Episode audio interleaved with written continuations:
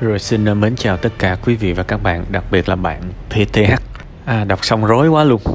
Đọc xong thực sự rất rối, tại vì ờ, đúng là những gì bạn trải qua nó rất là buồn và bạn không không đáng để phải uh, chịu nhận những cái điều đó. Uhm, đúng là ở đây nó có nhiều cái điều không may mắn lắm. Gia đình mang lại rất nhiều đau khổ cho bạn. Cái câu nói của ba bạn với bạn là một câu nói không nên không bao giờ nên. À, đôi khi người ta giết nhau bằng lời nói nhiều hơn là giết nhau giết giết nhau bằng súng đạn đó chứ. Ai mà thống kê những cái người mà bị tổn thương bằng lời nói so với những người bị tổn thương bằng vũ khí các bạn sẽ thấy là bên nào nhiều hơn. Đương nhiên thì vết thương tâm lý thì nó không có chảy máu nên người ta không thấy. Nhưng mà tôi hiểu bạn đang mang những cái vết thương đó. Và ở đây chúng tôi rất là thương bạn.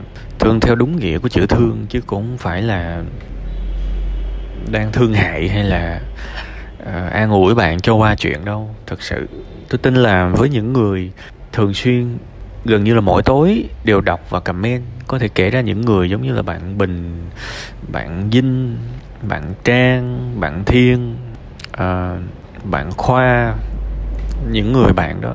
Tôi tôi bật ra trong đầu được vài cái tên ai mà tôi chưa kể tên thì thông cảm ha tôi tôi tin rằng những người mà ngày nào cũng có thể dành thời gian và đọc kỹ và viết lại những cái phần tâm sự như vậy những người có trái tim bao dung thì ít nhất bạn sẽ nhận được tình thương từ những người đó. Thương theo đúng nghĩa của từ thương chẳng có gì khác. Chúng tôi rất thương bạn và chúng ta nghĩ chúng tôi nghĩ đó là cái điều có thể cho là kém may mắn trong cuộc sống của bạn.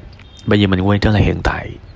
À, trong những cái lúc mà tuyệt vọng nhất của đời sống của tôi à, tôi hay dùng những cái từ mà nó cũng hơi tếu nó cũng hơi kiểu ờ, tự kích động bản thân mình tạm tạm thôi chứ lúc đó cũng chẳng thấy hướng ra.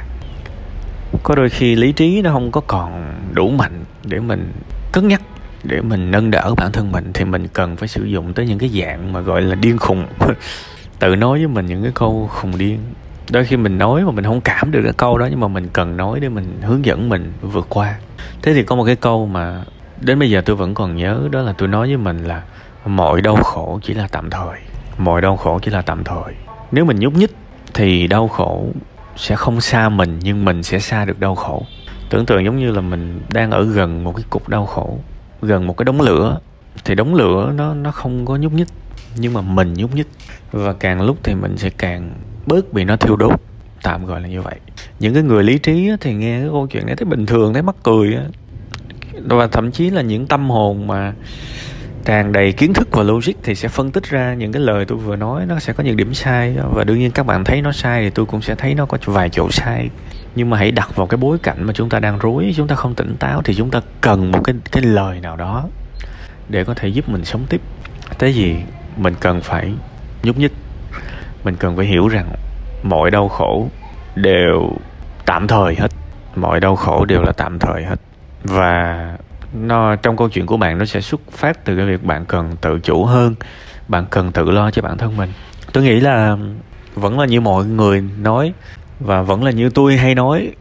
Bây giờ mình đã khổ mười mấy năm rồi. Đoán chịu khổ thêm một hai năm nữa. Đi học IELTS học tiếng Anh vậy ok. Thậm chí là đi làm cũng được để làm gì? Để tăng cái tính độc lập của mình lên. Tăng cái tính độc lập của mình lên bạn.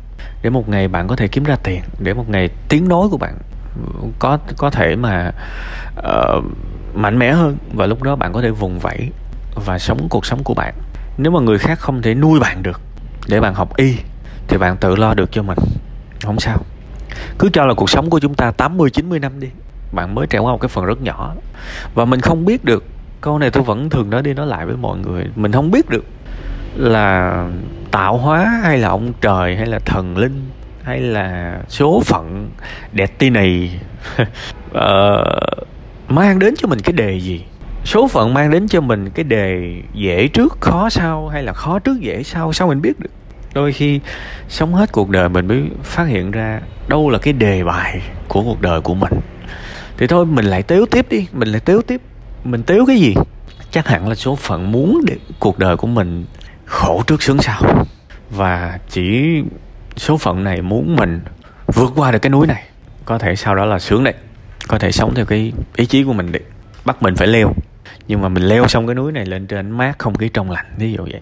Thế thì trong cái lúc mà quyền lực của bạn còn ít, bạn còn quá lệ thuộc, thì cam chịu. Nhưng đến một ngày, rất gần thôi, thực ra rất gần thôi kiếm được tiền. À, tách ra gia đình. Ví dụ như một ngày tách ra được 8, 9, 10 tiếng tăng thêm một chút xíu sự tự chủ. Rồi có thêm một chút xíu sự tự chủ về tiền về quyền lực. Bắt đầu lo lại được cho gia đình ví dụ vậy. Thì lúc đó bạn sẽ cũng có một cái tiếng nói khác. Đương nhiên nó vẫn là cái mức xung đột. Nó vẫn có cái mức xung đột. Nhưng khi đó xung đột khi bạn nói với gia đình là con muốn sống cuộc đời của con lúc đó xung đột, nó sẽ lành mạnh hơn bây giờ. Tại bây giờ bạn đang, nói thẳng là đang ăn bám mà. Một cái người ăn bám thì không có tiếng nói. Xin lỗi với dùng cái từ đó. Thế thì bây giờ mình phải tích lũy cái quyền lực, cái quyền hạn của mình để mình có thể sống cuộc đời của mình. Tại vì nếu bạn để người khác ngăn bạn sống, cuộc sống của bạn thì thực ra bạn cũng đang hại họ đó. Tôi không biết bạn có tin vào nhân quả hay không. Nhưng nếu bạn để người khác gây nghiệp trên đời của bạn, trên cuộc sống của bạn thì thực ra bạn cũng đang hại họ đó. Họ sẽ phải trả giá những cái nghiệp đó. Nên đôi khi sẽ cần những cái sự rất mạnh mẽ để mình không cho họ làm khổ mình nữa, không cho họ làm khổ mình nữa. Và mình đang giúp họ dừng lại cái nghiệp đó. Mọi thứ trong cuộc đời này có thể được chọn góc nhìn hết. Vậy nên, ráng kiên nhẫn ở hiện tại chút xíu. Tích lũy, thành công ở một cái mức độ nhất định nào đó. Và khi đó mình có tiếng nói, và mình sẽ nói thật ra đại khái như vậy. Chứ bây giờ bảo là con thích học cái này cái kia nhưng mà lại quay trở lại xin tiền cha mẹ đóng học phí thì như vậy thì chẳng đi tới đâu cả. Hy vọng bạn hiểu cái ý của tôi ha. Mình có hiếu, không phải là cha mẹ mình nói mình mày vô cái lòng đi, tao khóa cái lòng lại. Thì lúc đó mình trở thành một con thú cưng, chứ không phải là mình mình trở thành một con thú cưng phục tùng. Chứ nó không có cái sự hiếu thảo gì đây cả. Cái sự hiếu thảo nó cũng phải được hiểu đúng nghĩa. Nhiều bậc cha mẹ bảo là, tao nuôi tụi bay tụi bay phải phục tùng tao thế thì tôi xin phép được vận vận tới tâm linh xíu. Tôi biết các bạn quý vị có chấp nhận đổi cái điều này không? Riêng cái câu này mấy ngày trước tôi cũng đã có hỏi rồi. Nếu mà một cái sinh linh đó, nó được chọn cha mẹ cho nó thì nó có chọn quý vị hay không? Trời ơi cái câu này đau đớn lắm á. Không phải đùa đâu. Cái sinh linh nó rơi vào cái gia đình đó là may mắn của nó hay là bất hạnh của nó? Và tôi đang nói ở cái lứa tuổi là tôi có thể làm cha mẹ nhé chứ tôi không phải là một cái người mới lớn đóng vai một người con và hờn giỏi những bậc cha mẹ. Bạn thử đặt coi, đặt câu hỏi đó. Cái linh hồn đó có muốn tạm thời là có muốn đầu thai vào trong cái gia đình này hay không? Nếu được hỏi, suy nghĩ riết đi. Sẽ có lúc quý vị lạnh sống lưng. Đương nhiên, quý vị lạnh sống lưng được thì đó là câu chuyện quý vị giác ngộ. Nó cần thời gian. Thôi thì sẵn tiện câu chuyện của bạn, tôi cũng láo cá, tôi lấy nó để tôi nhắn nhủ các bậc cha mẹ ha. Còn bây giờ quay trở lại. Bạn cần kiên nhẫn xíu ha mình chịu khổ uh, mười mấy năm thì bây giờ mình chịu khổ thêm hai ba năm nữa không sao. Mình chấp nhận cái đề bài sớm thì mình lại giải nó tốt. Câu chuyện bây giờ không phải là thay đổi người khác mà là thay đổi bạn.